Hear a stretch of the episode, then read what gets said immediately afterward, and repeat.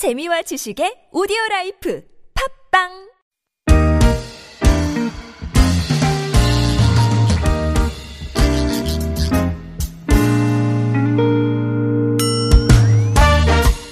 서울 속으로 2부 시작해 보겠습니다. 월요일은 공동주택 상담과 자영업자 여러분을 위한 상담 번갈아서 진행합니다.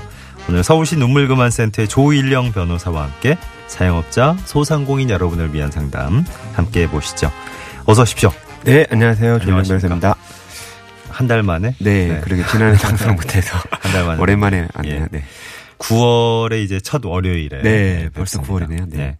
자, 구글 플레이나 애플 앱 스토어에서 TBS 앱 내려받아 설치하시면 실시간 무료 메시지 저에게 보내실 수 있고요.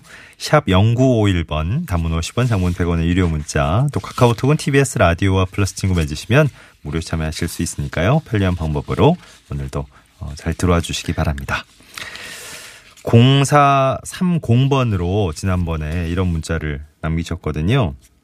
이게 뭐, 저, 직접적으로 좀 이런 이런 문제를 겪고 있어요. 어, 이, 이거 해결해 주세요. 뭐 이런 것보다 약간 좀 큰 넓은 차원입니다. 네.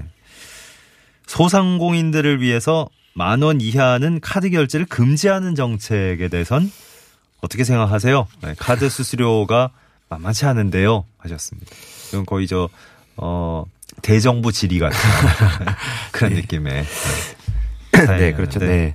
최근에 이제 뭐 최저임금 인상으로 인해서 이제 우리 소상공인 분들이나 자영업자 분들의 인건비 부담이 가중되고 있잖아요. 그러면서 예, 예. 어, 어떤 이제 이분들을 위해서 이제 정부 차원의 어, 대책이 추진 중에 있는데 어, 지금 질문자께서 질문 주신 그 결제 금액 1만 원 이하에 대해서 카드 결제를 금지하는 정책 역시 어, 뭐 이게 이게 질문이 아니라 정부에서도 예. 이런 대책을 하나 좀 포함해서 할까라고 실제로 논의가 됐던 부분입니다. 예, 그래서 예. 실제로 논의는 됐었는데 결국 최근 발표한 이제 지원 정책에서는 빠졌는데요. 음. 어, 이제 현재는 지금 소비자가 카드 결제를 원할 경우에는 어, 이를 거부할 수 없도록 이렇게 의무 수납제라는 제도가 지금 시행 예, 중이라서 예. 어, 서- 그렇게 거부할 수 없도록 돼 있는데 근데 소액 결제의 경우에는 카드 수수료가 사실 만만치 않기 음. 때문에 실제로 카드 수수료를 납부하고 나면은 남는 것이 없다 라는 정도로 지금 상황이 그렇게 안 좋은 상황인데 자영업자들 경우에는 참 예. 이게 난감하죠. 네. 그러니까 소액 결제 같은 경우는 그냥 현금으로 해주시면 좋겠다 하는데 그렇죠. 카드 결제를 요구하면 또 안 받아들일 수도 없는 거고. 네. 예. 그러니까 말씀하신 것처럼 이렇게 이걸 하려고 해도 지금 가장 좀 어려운 게 지금 이제 소비자분들이 지금 카드 결제가 워낙 일상화돼 있잖아요. 예, 거의 지금 현금을 거의 안 들고 다닐 정도로 카드 결제가 일상화돼 있는 상황에서 어 이렇게 일률적으로 카드 결제를 금지하면 맞아. 좀 불편이 지금 상당히 늘어날 거기 때문에 예. 어 그런 게 가장 크- 지금 가장 큰 요인이 아닌가 싶고요. 네. 또 카드 수수료 문제는 뭐 카드사도 있고 음. 또 가맹점도 있고 또 예. 소비자도 있고 또 밴사가 있고 이렇게 다양한 주체들이 엮여 있는 밴사는 뭐예요? 벤사가 그 카드 기계 카드 수- 아. 카드 결제 그 기계 있잖아요. 어, 그거 예. 관리하는 회사인데 그런 분들도 다 이제 예. 얽- 얽혀 있으니까 얽혀 그죠. 있어서 어. 거기서 또 수익이 발생되고 이런 맞아, 구조기 맞아. 때문에 카드 예. 결제를 이렇게 금지할 경우 다양한 이해관계에 부딪히는 그런 문제가 있어서 예. 이걸 전면적으로 금지하는 거는 좀 당장은 좀 어렵지 않나 이렇게 어. 예, 판단이 됩니다. 그래서 예. 뭐 최근에는 뭐 업종별로 아니면 뭐 매출액별로 음. 이렇게 카드 결제 금액별로 이렇게 차등적으로 일률적으로 예. 금지하는 게 아니라 차등적으로 어 예외를 두자라는 주장도 예. 제기는 어 이렇게 제기되고 있는 상황입니다. 지금은 이제 일률적으로 카드 결제가 다 의무적으로 이제 시행이 되는 거부할 수 없게 네. 자영업 하시는 분들의 입장에서 거부할 수 없게 이렇게 돼 있는데 네. 이게 또 나중에 논의가 좀 구체적으로 진행이 되다 보면 네. 말씀하신 대로 뭐 그렇죠. 업종별 차등을 둔다든지 아니면 네. 금액의 차등을 둔다든지 예. 이런 게 좀 이제 전반적으로 사회 전반적으로 익숙해지는 환경이 예, 되겠죠. 예, 좀 논의가 돼야 될 것 같아요. 예, 워낙 지금 부담이 너무 심하니까 예. 자영업자분들이. 그리고 최근에는 또 서울시에서 네. 어 이제 소상공인 분- 분들의 카드 수수료 부담을 이제 덜기 위해서 음. 어 소상공인 수수료 부담 제로 결제 서비스, 그러니까 제로페이라는 이름의 아, 예. 아마 들어보셨을 수도 맞아요. 있는데, 네. 네, 그 카드 수수료가 붙지 않도록 어 제로페이라는 것들을 올해부터 시행하기로 한 바도 있기 때문에 한번 네. 지켜보는 것도 좋을 것 같습니다. 이런 것도 이제 시범적으로 각 지역 사회에서 네. 이렇게 선도적으로 한번 어, 도전해 보는데 네. 시도해 보는데 이게 잘 정착이 되면 네. 예. 서로 좋은 거죠. 소비자도 좋고 국가적으로도 자영업자도 이제 좋고. 어, 제도화 되는데 네. 어, 이게 참고가 될 것 같아요. 네, 네, 예, 예. 그래, 벤치마킹 할 수 있게 좀 잘, 어, 지금 시범 도입이 되고 있는 이런 것들은 잘 안착이 됐으면 좋겠습니다. 자, 3021번님 사연 볼게요. 송파구에서 10년 동안 작은 미용실 운영 중인 자영업자입니다. 지난해 10월 25일에 계약 기간 2년 재계약했는데요. 어, 건물주가 써온 계약서 특이하게 본 상가 점포에는 권리금이 없다. 이렇게 적혀 있었대요. 어, 이곳이 아, 요즘 이제 무슨 무슨 길들 많은데 그렇죠. 여기도 네. 이제 아, 송리단 길 이런 이름이 붙었나 봐요. 송파 쪽이라 네. 아, 송리단 길. 네. 야, 경리단 길의 여파가 어, 그러게요. 많네요. 과연 좋은 건지는 예, 모르겠는데. 예. 월세가 어쨌든 네. 급등하고 있는 상황이라서 네. 더 이상 무- 미용실을 운영하기 좀 힘들어졌는데 네. 계약 기간 도중에 미용실을 다른 분한테 넘기고 떠날 때 이 권리금이 없다란 그 특약 사항이 그렇죠. 네. 좀 걸릴 것 같다 예, 생각하시네요. 뭐이 특약이 이제 인정이 되면 그냥 음. 본인이 투자한 권리금을 이제 포기하고 가셔야 되는 거니까 네. 임대차 보호법에 해당되는 5년이 지나도 권리금 회수가 가능한지 물어보셨고요. 네. 네. 그러니까 최근에 이런 이제 어떤 그런 상권이 발달되면서 뭐 속리단길도 말씀하셨는데 뭐 젠트리피케이션 음. 이런 것 때문에 동네는 되게 좋아지고 좀 전보다 나아졌는데 예. 정작 본인은 이제 나가야 되는 이런 상황 어떻게 보면 좀 아이러니한 상황. 월 임대료가 이제 이렇게 예. 되면 어, 이 동네가 유명해지는 건 그렇죠. 좋은데, 좋은데 너무 턱없이 예, 뛰어오니까. 뭐 정작 본인은 남아있을 수 없는 그런 그래요. 약간 상황에 처해지는 그런 좀 안타까운 상황이 있는데요. 지금 사연 주신 거를 보면 지금 이제 권리금이 없다. 계약서에 이렇게 특약으로 적혀져 있다고 했는데 사실 지난 시간에도 말씀드렸지만 권리금은 어, 법에서 지금 최근은 보장하고 있거든요. 예. 그래서 어 임차인이 새로 이제 권리금을 받기 받고 싶어 할 때 새로운 신규 임차인이 들어올 때 임대인은 그것을 거부할 수 없도록 음. 법이 명시하고 있기 때문에 어 이렇게 정해놓는 거는 사실 법에 위반되기 때문에 무효에 해당됩니다. 상가임대차보호법에도 이 법에 임차인에게 불리한 것은 효력이 없다라고 되어 있기 때문에 네. 실제 이렇게 적용놨다 하더라도 아무런 효과가 없는 조항이기 때문에 어, 임차인은 권리금을 어, 받을 수 있는 상황입니다. 음. 다만 근데 지금 10년이 넘게 장사를 하고 계셨고 예. 그래서 근데 법에는 지금 5년까지만 임대차 계약 기간을 갱신 요구를 네. 하고 있잖아요. 갱신 요구권을 인정하고 있기 때문에 과연 10년이 지난 상황에서도 권리금을 계속 어, 요구할 수 있는지에 대해서는 조금 논란이 있어요. 그래서 법원에서도 판결이 지금 엇갈리고 있거든요. 음. 예. 그래서 요거는 좀 지켜봐야겠지만 아마 최근에는 또 법원의 입장이 바뀌어서 10년이 된 경우에도 인정되는 사례들이 나타나고 있거든요. 예. 그래서 아마 이거는 임- 임대인과 잘 협의를 해서 이 부분에 대해서는 효과가 없, 효력이 없다라는 점을 말씀을 하시고 근데 어. 예 건물주가 일단 네. 계약서 특이하게 네. 이런 거를 이제 적어서 왔던 거는 네. 어 이걸 꼭 이제 지키려고 했던 것 같은데. 그래서 예, 아마 소송으로 가야 될 수도 있는데 어, 좀 그건 좀 봐야 될 거, 상황을 좀 봐야 될 것 같아요. 일단 음. 저희 상가임대차 보호법, 저희 상가임대 상담센터도 있으니까 예. 그쪽에 상담을 좀 받아보셔도 음. 좋고 예. 예, 이런 식으로 도움을 좀 받아보시는 게 좋지 않을까 네. 싶습니다. 음. 6619번님은 창업 준비하고 계시대요. 보증금에 대한 개념은 알겠는데, 음, 권리금이 뭔지, 왜 내야 되는지, 얼마 정도 내는 게 손해를 보지 않은 건지, 예, 기준을 잘 모르겠다고 하셨고요. 만약에 너무 큰 금액이면 나눠서 낼 수도 있는 건지 궁금합니다. 하셨어요. 네, 어, 권리금에 관련된 사연이 계속 이어지고 있는데, 그 권리금은 사실 얼마 전까지만 해도 법적인 개념이 아니었어요. 예. 그래서 그냥 임차인들끼리 뭐 이거에 대해서 영업에 대한 어느 정도 자기가 투자, 투자한 금액이 음, 있으니까 예. 이거를 회수하는 방법으로 이제 권리금이라는 명칭으로, 어, 사용하고 있었는데, 최근에 이제 2015년 5월에 어, 법으로 들어왔죠. 상가임대차보호법에 명확하게 권리금이 명시가 됐습니다. 그래서 어, 정의 규정이 있는데 그래서 영업 시설이나 비품, 거래처, 신용, 영업상의 노하우, 또 상가 건물의 위치에 따른 영업상의 이점 등 유형 무형의 재산적 가치의 양도 또는 이용 대가라고 예. 굉장히 길게 규정이 돼 있어요. 그래서 정말 포괄적인 네. 포괄적으로 규정이, 되기, 아. 규정이 되기 때문에 이게 과연 어, 디까지가 내가 받을 수 있는 권리금인지에 대해 서 상당히 이견이 있는 건 사실인데 예. 개념적으로만 보면 좀, 어, 세 가지 개념으로 크게 판단할 수 있을 것 같아요. 그래서 네. 먼저 처음에, 어, 상가가 위치한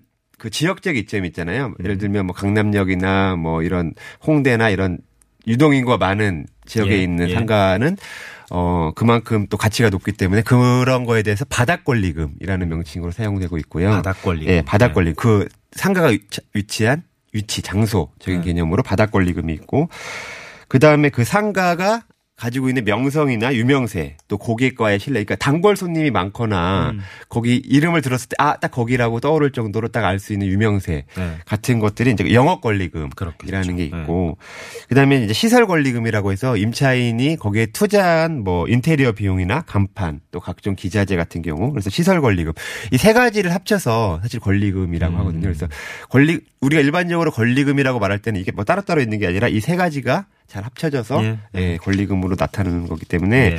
요거에 대한 대가로서 지급하는 금원이다라고 생각하시면 좀 이해하시기 좋으실 것 같아요. 이게 참, 그, 너무나, 네. 어, 많은 것들이 들어있기 때문에 네, 한꺼번에 네, 권리금이라는 말 안에. 그렇죠. 이게 저 기준을 어떻게 잡는가가 네. 사실 굉장히 애매한 부분이 있습니다. 그죠? 네네.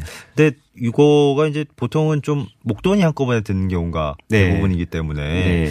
어, 너무 큰 부담이 되면 네. 좀 나눠서 내는 게 어, 어떤 어떨 가능한가 네. 이런 것도 한번 물어보셨잖아요. 네.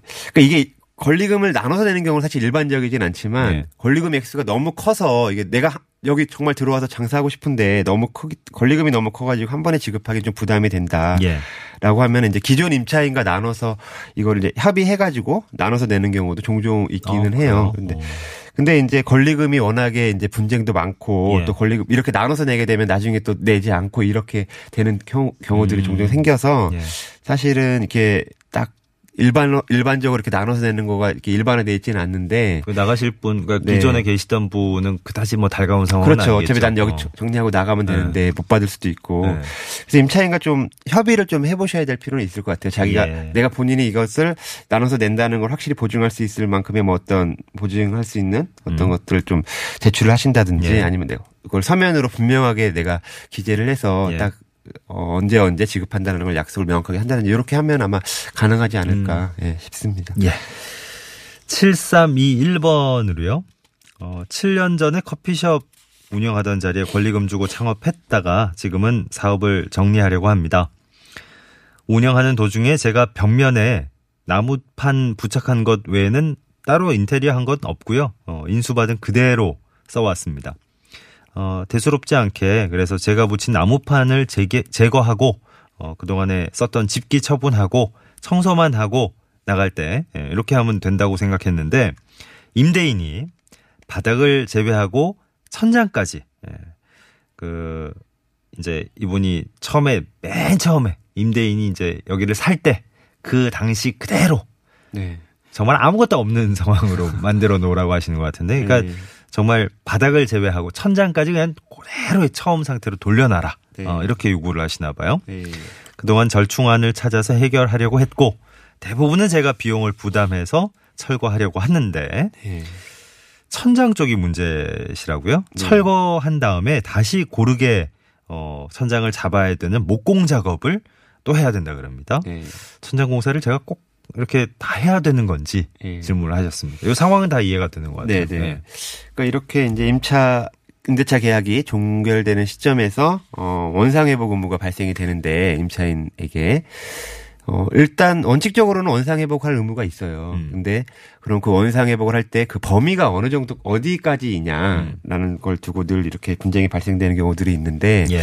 원칙적으로는 전 본인이 들어올 때까지 상황, 음. 그러니까 전 임차인 이후에 내가 들어왔을 때의 상황까지만 어, 원상복구를 하면 되는 거지 음. 그 이전 단계까지 해야 될 의무는 없거든요. 그렇죠. 예, 그래서 지금 임대인이 이렇게 얘기했다 하더라도 내가 들어왔던 상황들을 명확하게 음. 그래서 사실 이때는 내가 들어왔을 때의 그 모습을 사진을 이렇게 남겨놓는다든지 예, 예. 뭐 임대인이 들어와서 확인을 한다든지 네. 이런 절차를 하는 게 좀 필요한 것 같아요. 어. 그래서 이제 내가 요 상황에서 들어왔기 때문에 요 이후에 대해서 내가 원상복구를 한다라는 네. 점에 대해서 명확히 해주시면 나중에 분쟁을 좀 어. 예방할 수 있지 않을까. 이 상가가 언제부터 이제 시작이 됐는지 잘 모르겠으나 네. 입점이 네. 7321번님 상황에서 저 입장에서 굉장히 억울한 상황인 거죠. 그렇죠. 네. 그리고 건물주가 없는 경우들이 있어요. 종종 계약할 때 아, 건물주가 뭐 네네. 외국에 있거나 예. 예, 건물 여- 여러 개 갖고 예. 있는 경우에는 그래서 부동산이랑 계약을 하는 경우 들이 음. 있는데 그럴 경우에도 좀 명확하게 예. 내가 임차 계약할 당시에 명확한 상황을 음흠. 좀 명확하게 사진을 찍어놓는다든지 이렇게 예. 남겨놓는 게 예, 예. 나중에 분쟁 발생하는데 예방이 될 것 같습니다. 그래요.